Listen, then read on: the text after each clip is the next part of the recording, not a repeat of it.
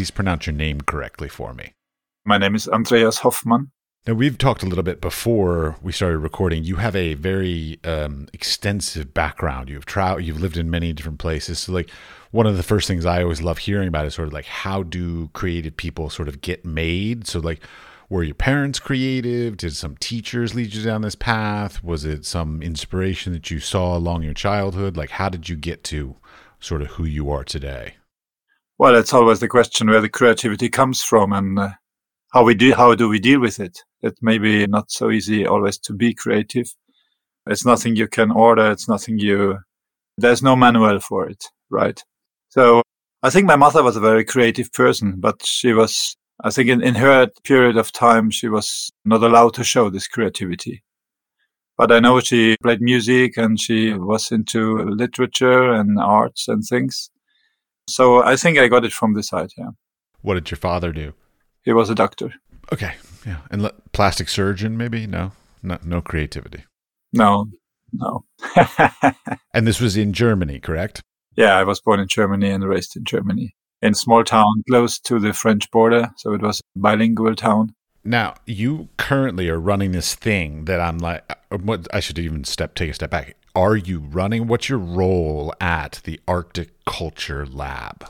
I'm the artistic director and creating program focusing on artists in residence and on exhibitions. I love it. Okay, but give me a little overview also. What is the Arctic Culture Lab? Let's assume that the listeners have never even heard of this thing. So, like, what is it? Where is it? How long has it been running for that matter? We understand ourselves as a platform. We want to make people meet each other, and we are uniting artists, curators, but also researchers, scientists, geopolitical experts, because the Arctic is a hotspot when it not only in terms of culture but also in terms of geopolitics. And we try to combine both. And we are also since two years very much focusing on how to collaborate with scientists and how to intermediate the results of scientists' research through arts and culture. It's a topic which is very important to me because very often scientists come, they do their research, they don't cooperate with the local communities and they leave. We don't know what they have done. We don't know how they have done it. We don't know how they came up with the results and how they could ignore the knowledge of people living there all their life. So it's a bit weird, the situation, but we try to involve scientists to let the people know what they're actually doing. Okay. So that's the, you covered a huge amount of topics there. So like, so you've got geopolitics, art, that's all I really heard. But I'm sure there were more other things, uh, residencies, all these different things. Like, so how do you all bring it together? So you all have a, fa- a facility, all, and where in the Arctic are you in the Arctic Circle? Are you below the Arctic Circle? Give me a little geography on it as well. Now we are based in Ilulissat. It's the third biggest town in Greenland, which sounds huge, but it has only 5,000 inhabitants. And our residency center is placed in a small village about 14 kilometers north of Ilulissat. You can only reach by boat. You know, there are no roads in Greenland. By boat or by walking, which some people do. Hold on a second. There are no roads in Greenland? Well, we have roads from the town to the airport. That's the only road we have. But there are no roads connecting towns or cities or villages. I had no idea. That's amazing. Okay. Yeah, it's lovely because some people come and they book a hotel in a place that's on Airbnb in the same area as Ilulissat. And then they stay in the airport and they want to order a taxi. And of course, the taxi comes, but the taxi is not able to take them there. They have to go down to the harbor and they have to find a fisherman taking them with the boat there. So there are some funny stories. Yeah. I could imagine. But that's Greenland. What is that purposeful? Like, did you all make a conscious effort and say we're not doing roads, or was it just you just haven't gotten around to it yet? No, I think the distance is just too big to cover everything by roads, and there's no tradition actually to move so much between the towns or the cities. People are used to travel by boat, so that's the way it's been done for centuries, and it's still the way they do it. And don't forget that Greenland is just a huge rock. So whatever is going to build, it needs a lot of explosives and dynamite. And It's not so easy just to build a road as it is in Europe. Oh, I would imagine, yeah. Now, wait a minute. Okay, let's take this a step back. You're German, born and raised in Germany, I should say, and now you're in Greenland. How did that happen? What was the process that sort of got you to, or what took you to Greenland? Well, this was not, not the direct, the direct road. Never is. Yeah, it never is. We worked for many years in northern Norway, on the very north of Norway, and we worked very much always with the topic of circumpolar connections that consists in a connection between east and west and not north and south. Um, and in Scandinavia, all the connections are north-south. Whenever you want to achieve something, you have to go to the south. Whenever you want to study, you should go to the south. Whenever you want to see a big city or a city bus or even some huge galleries, you have to go to the south. And the connection east-west is forgotten in a way.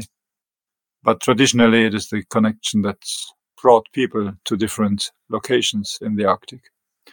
So we had uh, many friends in Greenland and got very often the question if we cannot start something up here in the same way as we do it in Norway or did it in Norway. And yeah, we said, okay, let's try. And it went very well the first year. So we continued and it's going extremely well. Well, again, when did this all start? Well, Arctic Culture Lab started in 2012. So it's next year, 10 years. And we came to Greenland in 2019. So we started prepared it in one year, and then in 2019 we opened. Yeah. All right. Now you have a residency program. Okay, let's go back a step. So, like, you have all these really great, you bring in multidisciplinary, you bring in artists, you bring in scientists, you bring in all these different geopolitical experts and all this kind of stuff. What is it you're trying to uh, sort of? What's your mission? I guess. When it comes to Greenland, we are every day dealing with the problem that we get this mass media image of Greenland that needs to be corrected. I assumed you had roads, so yes, yeah. But in general, I mean, people know very little about Greenland, but they know a lot about the images you see in the mass media. So it's very difficult for uh, people from other countries to deal with Greenland. And of course, if you see a kind of image that you want to reproduce as a tourist, and artists are also tourists when going to a residency, when you are reproducing this image, then you're multiplying this idea of a country, which is very dangerous. So we decided for long-term residencies. This means artists have to stay at least for two months. I was in charge for a residency program in Norway for another company some years ago, and they had only short-term residencies up to two weeks. And the problem was that we had to make a program that fits the artists and mainly the interest of the company was to make a program that fits the idea of the company. So don't show this to the artist. Don't show that to the artists. And if you're only two weeks to explore a place, of course, you're guided as a tourist practically. You're guided through the things you, the people want you to see and want you to reflect on, but you don't have the time to find out yourself all the negative sides of a place. It can take three to four days just to find a good coffee shop. I mean, that's, yeah. Yeah, of course. Luckily, in our village is no coffee shop, though this checked. okay, fine. But it takes time. It takes time. And we have this experience with all artists coming that they start after the first week, they start to plan many, many things. And I always need to calm them down and say, okay, give you one, two weeks more, walk around, explore the place, try to understand the rhythm of life, try to understand how the people deal with time and deal with daily life, and uh, then try to join this life and try to be a part of this community. And after six weeks, the people finally start to settle. It takes really that long to understand how such a place is running actually day by day. Oh yeah, I lived in Belize for a while and we referred to it as like Belizean time. Like nobody was ever on time. They would say like, "Oh, I'll meet you at noon." And they would show up around 2 p.m. and they'd be acting like they were on time. and it was just like, okay, you just got to get accustomed to it. Some places just have different time comprehension. Yeah, and we are very dependent on the weather. I would I would imagine. We can say tomorrow at two o'clock we are going to sail somewhere because it can be a storm or it can be a current or whatever. Things are changing very fast and we get sometimes all seasons in one day, so it's something we have to deal with. Okay, well, I'll work off of my preconceived idea of Greenland. So I would imagine that so this again this is my stupid American perception via mass media of Greenland.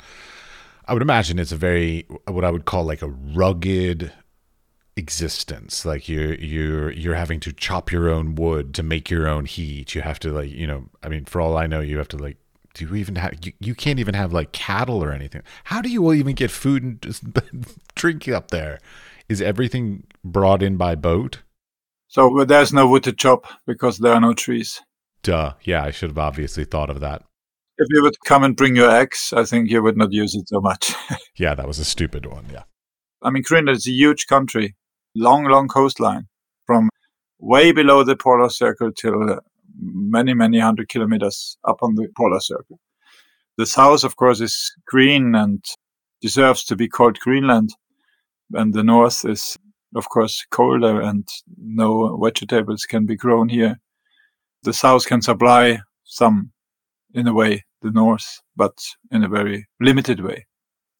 On the other hand, we are only 55,000 inhabitants. It's like one road in London. So that's not that many people, right? But the supply basically by boat, yeah. And in the small village where we have the residency house is the first supply boat is coming in May and the last is coming in December because then the the bay is frozen and boats cannot get in. And you've chosen to live in this place. Yes, and it's a very good lesson for artists or also for scientists that you are dependent on things you don't think you are dependent on when living in Europe, for instance. Because the supply chain is, is working and it's not dependent on the weather, but it's exactly the same supply chain as we are dependent on, but it's of course much more fragile and much more dependent on circumstances like weather, winds, waves, and so on.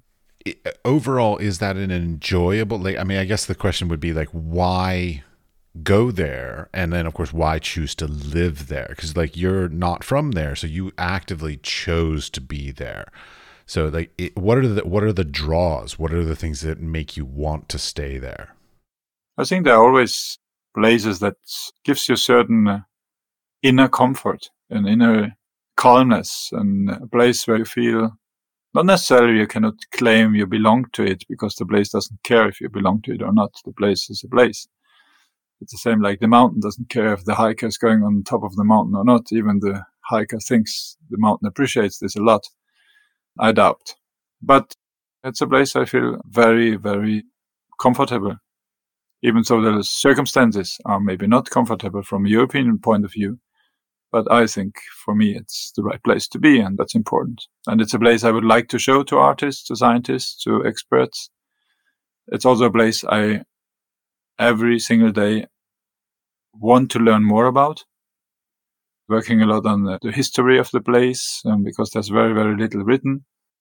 And I'm also very fascinated by the storytelling such a place has, its own storytelling, but also the storytelling from outside, how people from outside looked at the place and how the most sensational stories are those that are repeated constantly, but not necessarily true.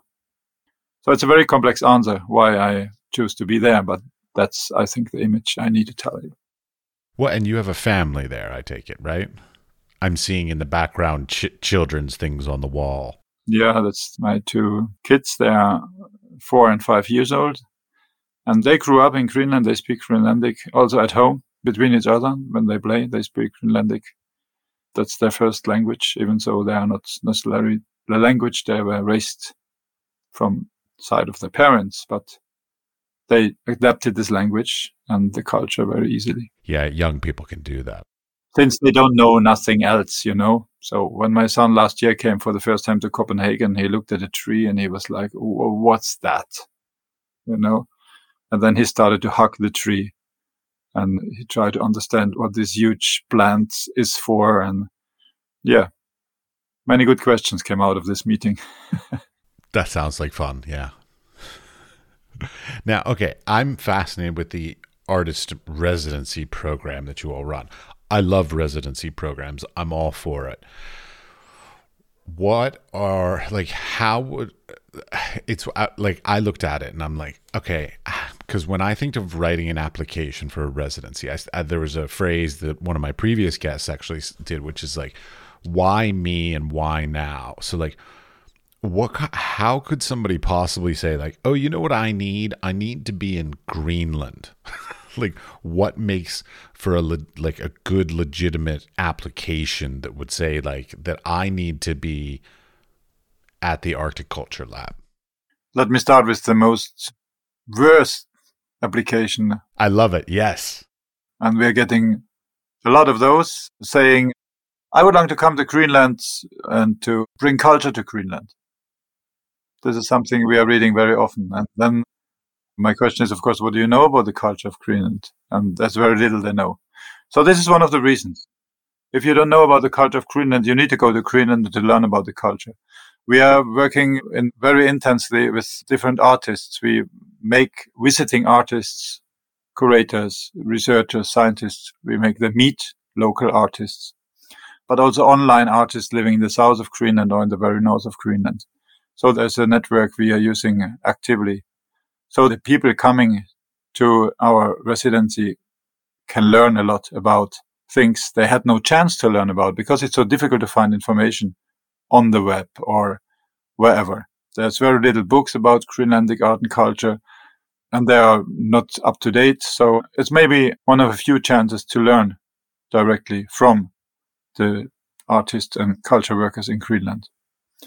So a good application is, for us, it's important that people are willing to learn and that people are able to fail. I always said that the residency is not a production there's no aim. We don't expect artists to come up with a result because I think in this short winter time we are living today with a lot of deadlines, that's even in the creative sector, you know, they call it creative industry. So even in this sector, deadlines are pressing artists to be creative, to come up with an idea. And as soon as you wrote an application, then you have to follow this application and you are not free to say, oh, no, that was really bullshit. I want to change the whole program. And then, of course, the program advisor will tell you, yeah, but that's not what you wrote about, so we cannot accept your report.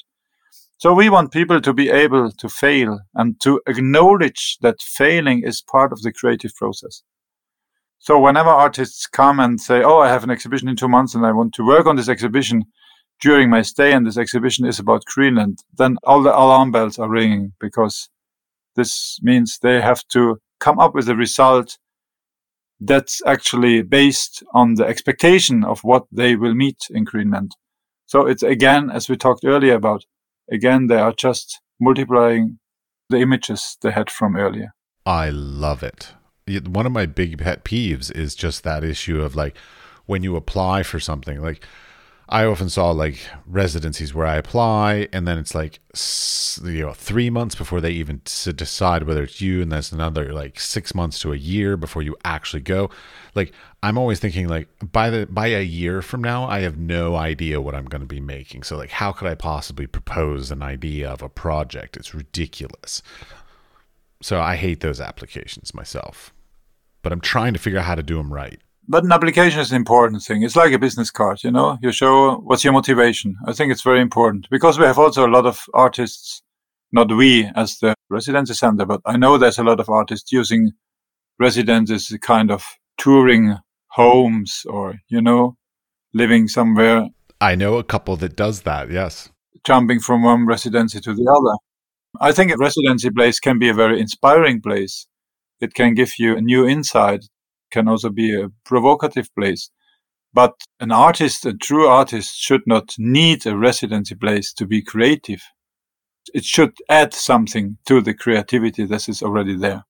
Okay, so when come, somebody comes to an artist uh, residency at your program, you don't expect them to necessarily have some produced outcome or and they're not working under deadlines. So what is it you do desire? So like this is one of those things like I'm an artist and I'm a, and I apply to these things. So I always wonder from the other side. So you're the guy who's receiving these applications. So what is it that they like? What do you hope you like? What are the sort of characteristics or personality styles or even artistic styles that make you go, yes, these people would fit our residency beautifully? There is no fit. Darn it! I wanted like There's no fit because we don't have this kind of scheme or shablona or how we would call it that people fit into the filter. We are very open. We are encouraging people to uh, experiment and we like to encourage people to express their fearless curiosity, but always in respect or in respectful interaction with the local community. This is very important. They should give something back.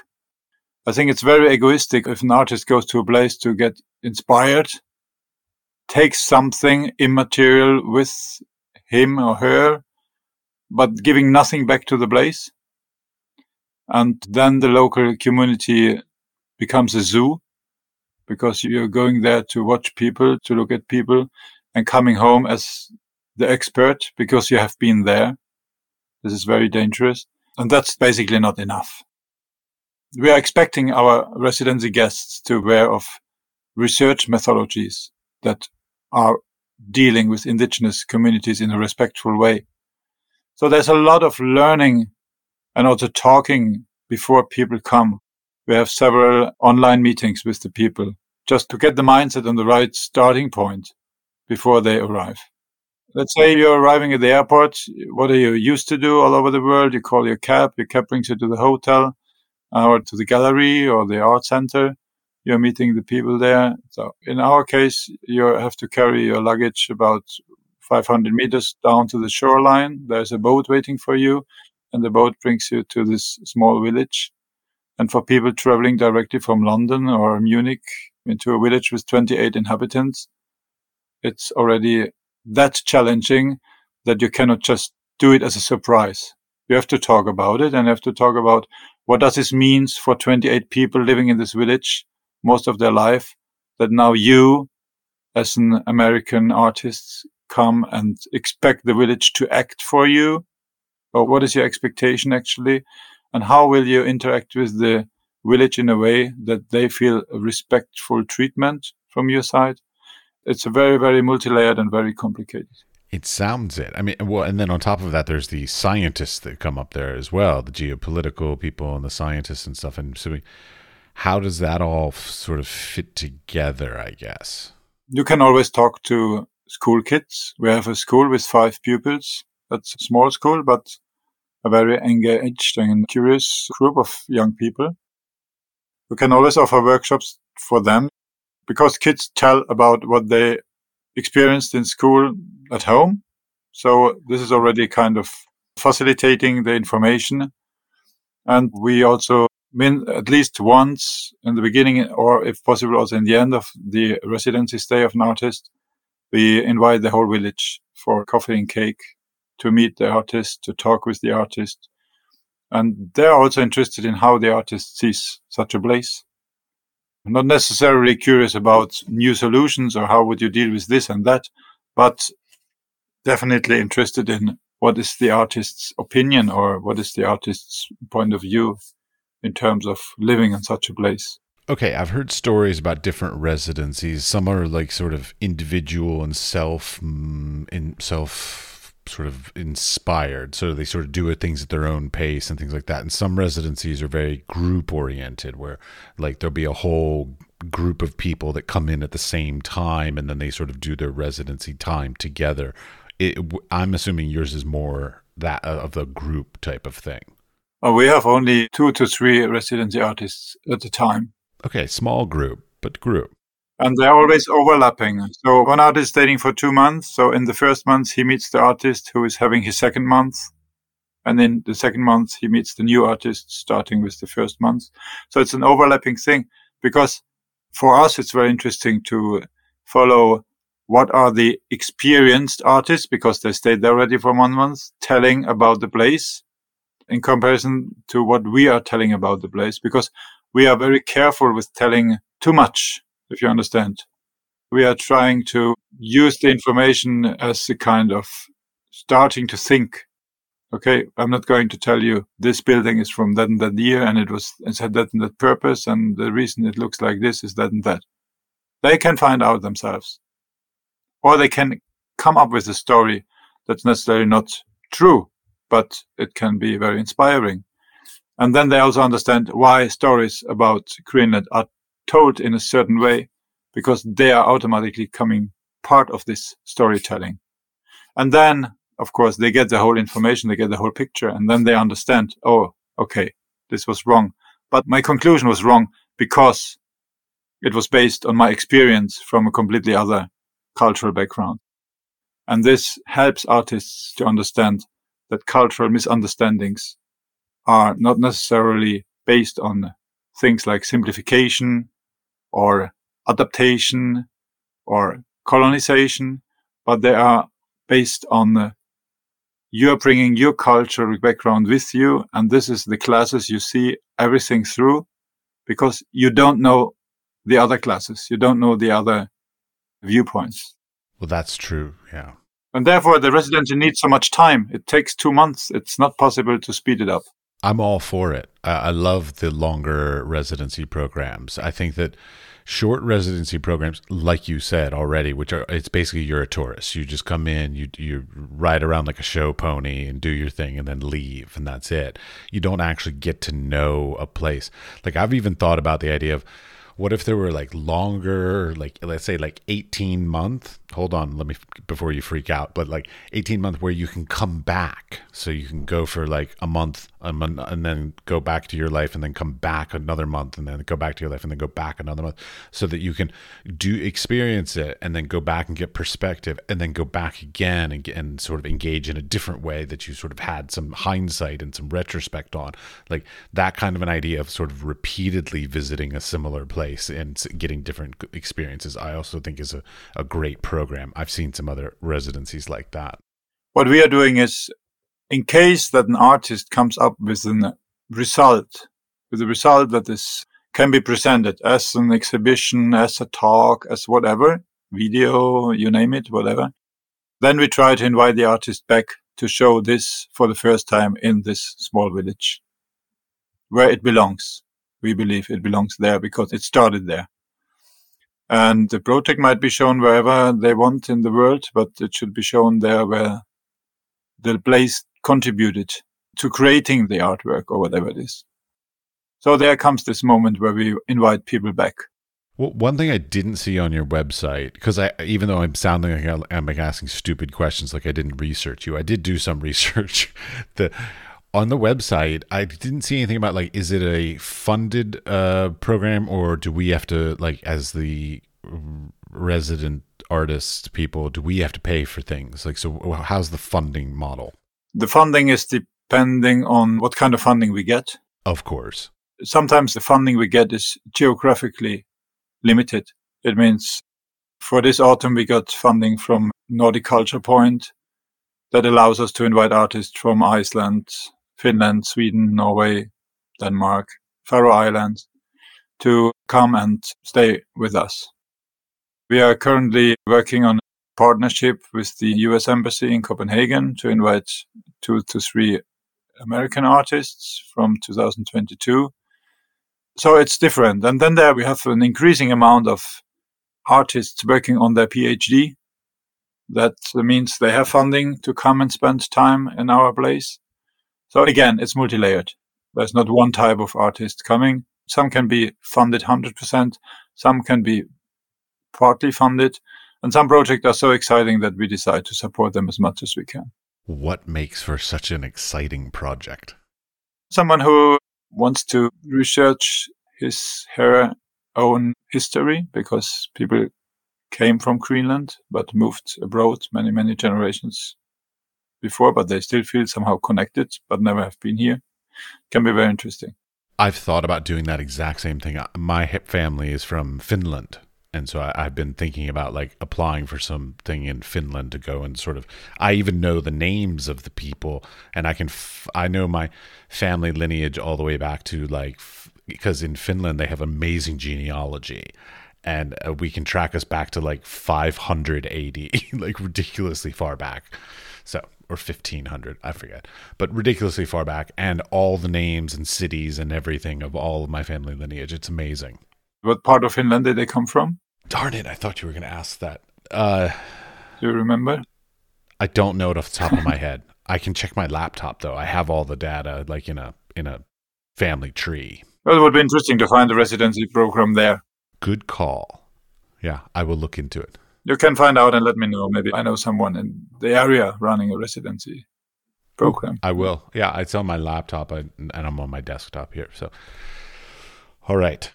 Let me add something to the supply boat coming in first time in May and the last in December, which sometimes makes the shop selection very small in February, March.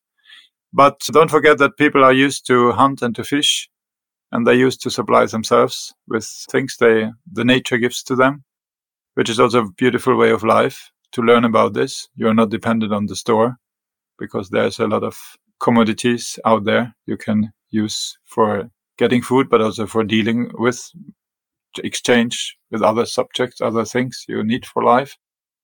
I think that's something people living in towns or cities forget about that there are things you can pick and hunt and uh, fish and yeah i'm so afraid to pick things i'm already in a foreign country because i'm an american living in europe and like i'm already afraid to pick anything because i'm like is that poisonous? Should i not eat that? I because I haven't done research. I haven't learned what i can and can't so. Yes. But you know there's a saying you have certainly heard it saying in czech language that there is no poisoned mushrooms. All mushrooms are eatable some only once. nice. Yeah, it's true. No, yeah, I'm I'm a, I'm a little timid. I think I, well, I grew up outside of you know Washington D.C., so like I was not raised to hunt and pick my own and stuff. Like we went to the grocery store and just bought everything. We were very urban in that way. So in some ways, it sounds very attractive to sort of get back to the fundamentals. But here it is possible, you know, people. I show them where fishing spots where they can fish, and there's 99% chance to get a fish in 20 minutes. We have beautiful bays with no one living around for miles where you can pick mussels and good seafood. We introduce to them to all this kind of seafood, and how to eat it and how to prepare it. So also this culinary, or how you call it, part of experience is also very important. I would imagine. What kind of fish? Oh, there's a lot of cod. Cod, okay. There's a lot of halibut. My dad would love it. He loves halibut. All right. So, well, okay, now the Arctic Culture Lab, I've been focusing a lot on the idea of the residency just because that's a part that, you know, like a lot, me and a lot of other artists listening could participate in. But you will do, or you seem to by your website, do a lot more things. Could you give me a little overview of some of the different projects that you run? We started many years back in Norway a project that is called the Seal Revitalization Project. Revitalization. Thank you, the Seal Revitalization Project. You're welcome. The idea was actually that the Sami communities in the north of Norway traditionally, along the coastline, traditionally used seal as a natural resource. But due to the, that what is called Norwegization, this means that they had to become good Norwegians, forget their culture and their language. Also, this tradition got lost in a way that was passed down in over generations. So now many people in the north in Sweden, Åland actually, Norway, they are complaining about the increasing number of seal and how they destroy fishing equipments and so on. But they don't know actually so much what to do with the seal. So we started this project to introduce the knowledge, to reintroduce the knowledge how seal can be used as a natural resource. And the first project was that we brought people from Nunavut in Canada to northern Norway, and they showed how to slaughter seal, how to use the different parts, where the seal feast with 12 different dishes made from seal meat. They showed how to use the skin, how to sew mittens, hats, jackets, as they traditionally do. And there was one boy, he started his own business later after this workshop. So we saw, okay, there's a potential. So this project is going on. The second step was a meeting of artists referring to the mythology of seal, how this mythology could be seen nowadays. And the next step we are planning in the, the end of September is a second workshop about the use of seal skin together with experts from Greenland. And that's going on in Billefjord in uh, northern Norway.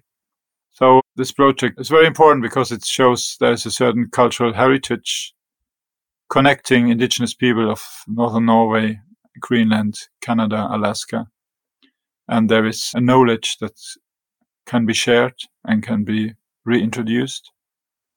There's always this intersection between contemporary and cultural heritage. That's so exciting, I think.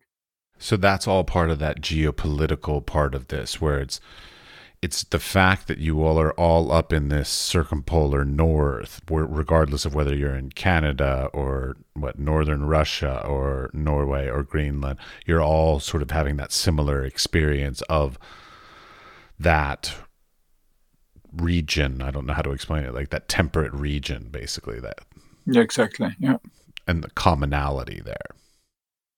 Then another project we are running is called Kamutit. Kamutit is in Greenlandic means the dog, the dog sled. We built it together with an architect. We built it oversized dog sled and we transformed it into an exhibition space. So this can be pulled by a snow scooter to small communities because I'm very convinced about the idea that art has to come to people and not people to art. I see whenever I go to bigger cities, I see a lot of empty gallery spaces. There are more images, pictures, photos, or artworks than visitors. And this means the concept of a gallery is questionable. If it works traditionally, or we look at it historically, the gallery space goes back to the aristocratic way of showing your collection in a art of salon, as they called it in France. And it was invited group of selected people who has been allowed to join this cultural experience of seeing an exhibition. And in a way, it's still people who never have been to an art exhibition. They don't know how to behave there. They don't know how to, what to do there actually, what is appropriate and what's not. Sometimes people that go to them frequently also don't know how to act at them, but yeah. Yeah, a lot of people go to the opening because of the wine and the snacks. This is more interesting than the art and gathering and mingling, and that's okay. But the rest of the time, many galleries, and I'm not talking about the huge and famous art museums. Of course, they have a lot of visitors. But the small galleries, they are very, very often empty. So I experience myself when I come to a town and a city, I look what's up, which kind of exhibitions, I go there and I'm very, very often the only person in the space. So this convinced me that art has we have to change this approach. We have to bring art to the people, not people to the art, because people, even after 300 years, people didn't learn how to go to art. Of course, if you present some snacks, then they will come. Well, alcohol is the best. We use this this exhibition space to bring it to small communities and just to blaze it there somewhere. Sometimes we blaze it in between villages just to then people come on snowmobiles and have a look at the exhibition or they find it just by coincidence. We don't announce it in a way that, oh, tomorrow at three o'clock, there's the opening, blah, blah, blah. No, it's just there. It pops up and people see and they, people talk about because in remote places, people talk about what's new out in the land. And then they tell each other, oh, there's, an, there's, there's some strange thing there with some strange things in it, but let's go there. And then we can talk to the people about what is it? What are we showing and why are we doing this? And there's a lot of discussions and dialogues going on, and that's very nice.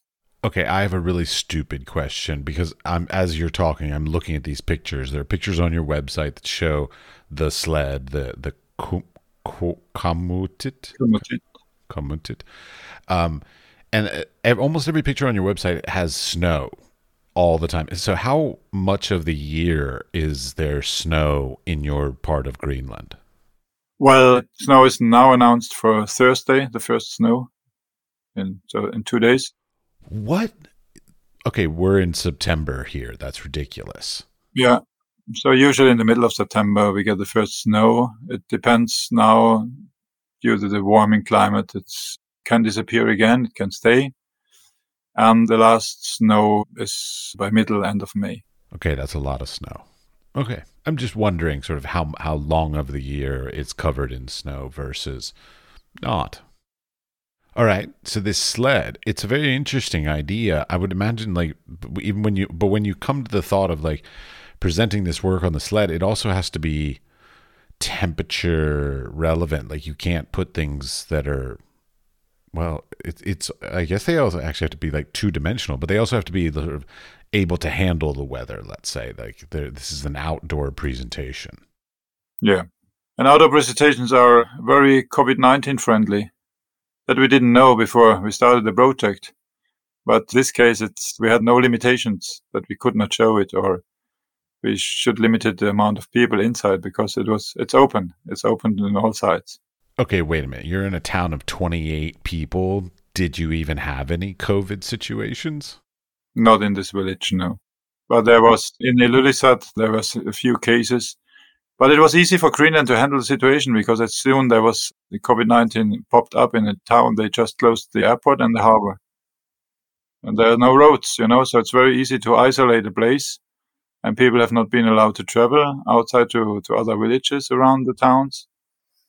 And the system has always been very strict. People who are traveling to Greenland, they needed always a negative test and they needed a second test three days after arrival. So I think they handled the situation in a very good way. Okay, good to hear. Not every country did that. I'm not in America, but I'd still feel bad for how poorly America did with that. And is still doing for that matter but that's just my opinion. All right, but you have some other projects. So you have a festival, and then you have a project. It looks like I would refer to it as Project Null with the zero and the slash through it. The project Ö. Yeah, this is the Norwegian Ö. Oh. Ö is the shortest word in Norwegian. It means island. Okay. We are going back to this project next year. It's about, you know, the psychologists are talking about the island mentality. For me, it's a very interesting topic because an island has so many challenges when it comes, for instance, to waste management. We have to handle, there, there comes a lot of, if you buy a washing machine today, there comes at least the same amount as the washing machine itself as packaging materials. And where to put it? There's no law saying, okay, if a producer in Germany sends a washing machine to Greenland, he has to take care of his waste and take it back. There's no law like this. So all the waste in the end is piling up on islands and need to be burned or need to be handled in a way. And many countries are selling or sending their waste to other countries just to get rid of it. I think people in Europe, for instance, they are not so much aware of the situation because they're used to go to the garbage can and problem solved. They don't think so much about what's happening next to this particular garbage bag I disposed somewhere. Yes, we are blissfully ignorant in that way. Yes. So an island is, on one hand, it's isolated. On the other hand, it's a place where we become much more aware of all these challenges. And we wanted to research this in, in the project. We didn't come very far because we got a lot of applications from artists reading or reinterpreting their older projects in a way that it would fit into this project. But this is something a bit cheesy, so we decided not to accept this kind of applications. And then in the end, we had not enough qualified applications and projects to go on with this project. So we decided to stop it and to take it further next year. Well, okay, something I'm wondering about because I've been talking with a lot of people in like Norway and northern Norway and Iceland and a bunch of other regions. You are rather removed from the quote unquote like the arts industry and all that in the world. Is that part of what you want to be doing? Like is your desire to be included in the world's art industry art market whatever word you want to use for it? Or do you just want you just want to sort of do your thing in your niche?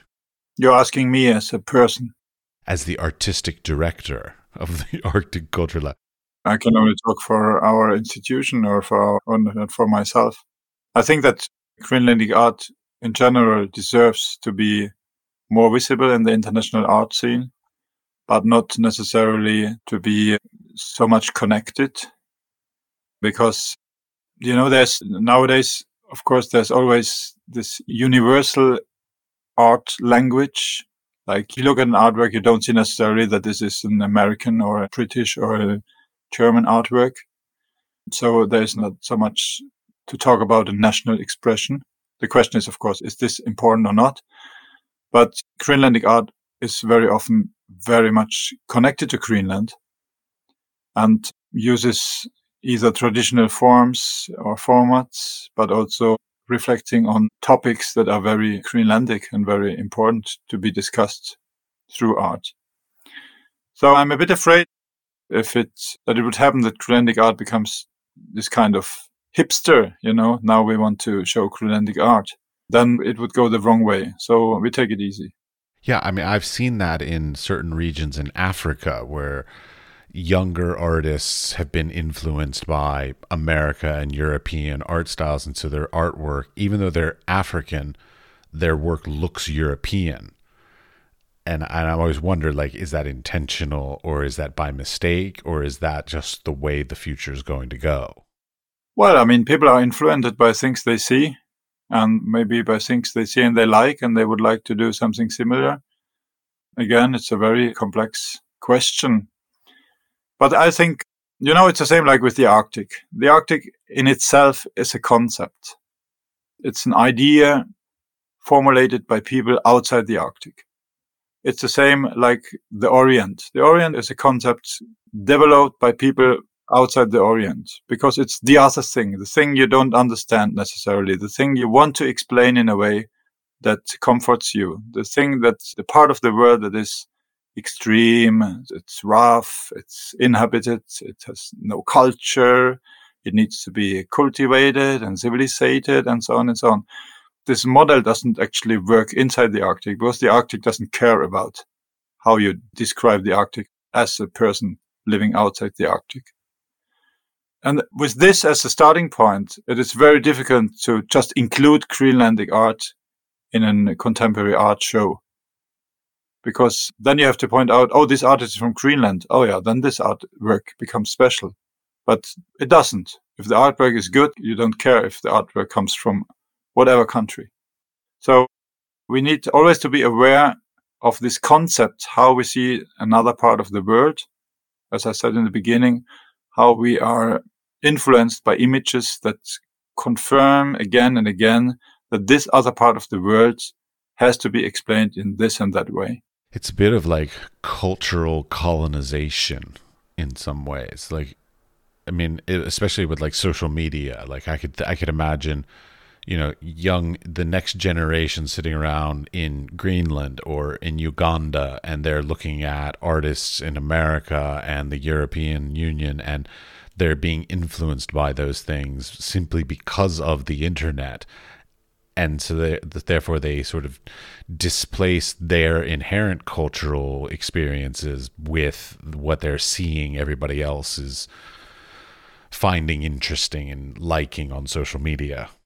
And also how in art history, when people started to collect items of, let's say, from indigenous artists, how they have been influenced by primitive art, which makes them to a very much more intellectual and educated artist because he studied, he knows so much, and how this bone carving artist, let's say in Greenland, is just doing this because even he had no school and he's able to produce something incredible. This difference, you know, southwest, how to say it in a nice way, I don't know. You know, but this is very dangerous. Elitism. Yeah, and it's also the idea behind I think is not to give a name to the unknown indigenous art, but it's about putting you on a higher social stratus. Yeah, class. yeah, class warfare. Class. Yeah. So we have the intellectual, well-educated, let's say French, for instance, art artist group, referring to the poor, primitive artists in whatever indigenous place. Well, but does that still exist right now, like these days? Just so is there still the, that? Because I would imagine, which you know I haven't engaged in this much, but I would imagine indigenous artistry has more desirability and more admiration and respect being given to it in the 21st century than in prior times. Am I? I might be wrong, and you're welcome to tell me I'm wrong. No, I think the understanding changed now. The equality is still not there where it could be, but the, we have big galleries dedicated to indigenous art. We have better understanding of indigenous art. We are uh, increasingly seeing uh, indigenous curators being involved in presenting indigenous art, which is maybe the most important step. That's not the white male curator tells people what this art is about. There are many positive things happening the last few years. But I still see in exhibitions this topic of how primitive art was influencing big names and so on. We're still not there. There's still not this constantly rethinking of terms and topics as it should be. Agreed. Yeah. All right. Any topics that I didn't ask you about that you want to talk about before we wrap up? No. Hmm. If this was all what's in your interest, then it's perfect. Oh, well, tell me about something that I didn't even know about. If you're doing this for ourselves or we are looking for for a bigger context, I think we are increasingly becoming part of bigger networks, cooperation projects. Well, Nordic Culture Point is amazing. I love them very much. I hope to be applying for some funding from them myself. Yes, but also I think about we have now started a partnership with climate research project of the university in Bergen in Norway. It's a five year project, so it's very big and very complex and has many layers and many working groups and so on. But the task we have is what does young people in Greenland know about how the melting ice sheet is increasing water level in the South Pacific where cultures are disappearing?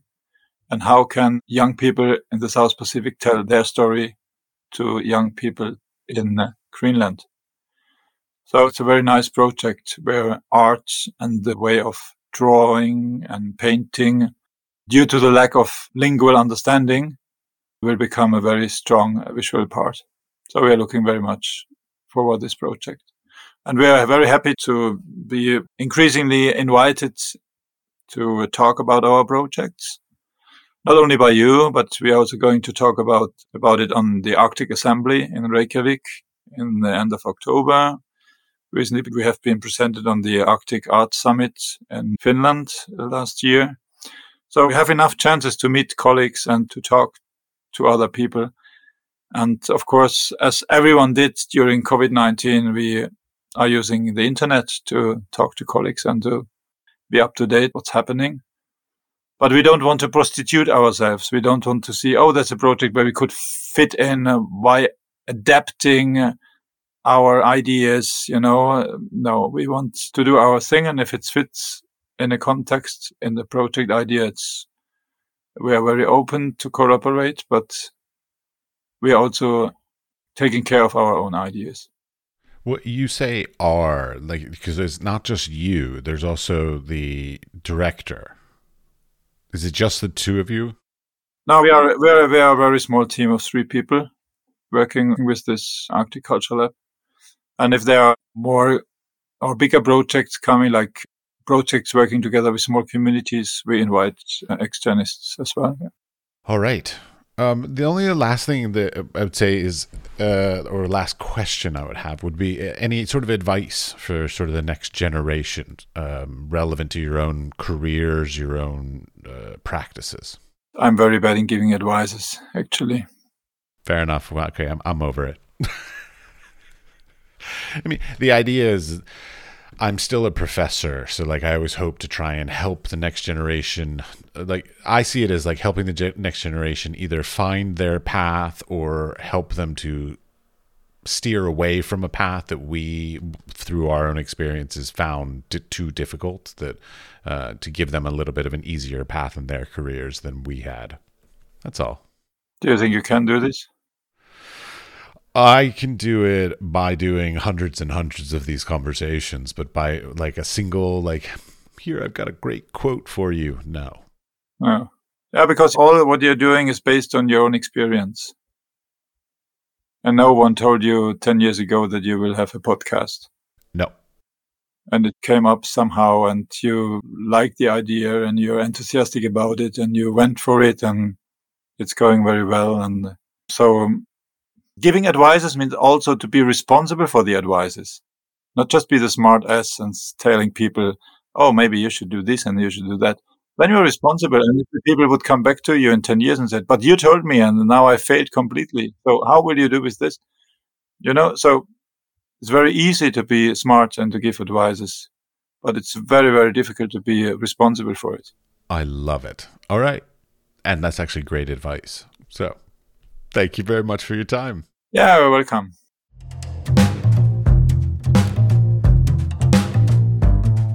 I hope you enjoyed our conversation and are learning as much from this podcast as I am. I've learned about so many things that I've done wrong in my career and so many things that I need to do better moving forward. I hope this podcast has inspired and assisted you in being more successful in your creative endeavors. If you like the podcast, I would appreciate a five star rating and a nice comment, would also be greatly appreciated. I would like to thank B Grax, B G R A X. Don't know how to pronounce it correctly, so we'll go with B Grax for their comment and five star rating. Thank you. Please tell your friends and to listen and subscribe also. You can subscribe on Apple Podcast, Spotify, or wherever you get your podcasts. We are produced by 5014. The audio is edited by Jakub Černý, and the music was created by Peat Biby. Thanks, Peat. The Wise Fool is supported in part by an EEA grant from Iceland, Liechtenstein, and Norway in an effort to work together for a green, competitive, and inclusive Europe. We would also like to thank our partners Hunt Kastner in Prague, Czech Republic, and Kunstsentrene i Norge in Norway. Links to EEA grants and our partner organizations are available in the show notes. You can find more information about the podcast on Instagram at The Wise Fool Pod or our website wisefoolpod.com.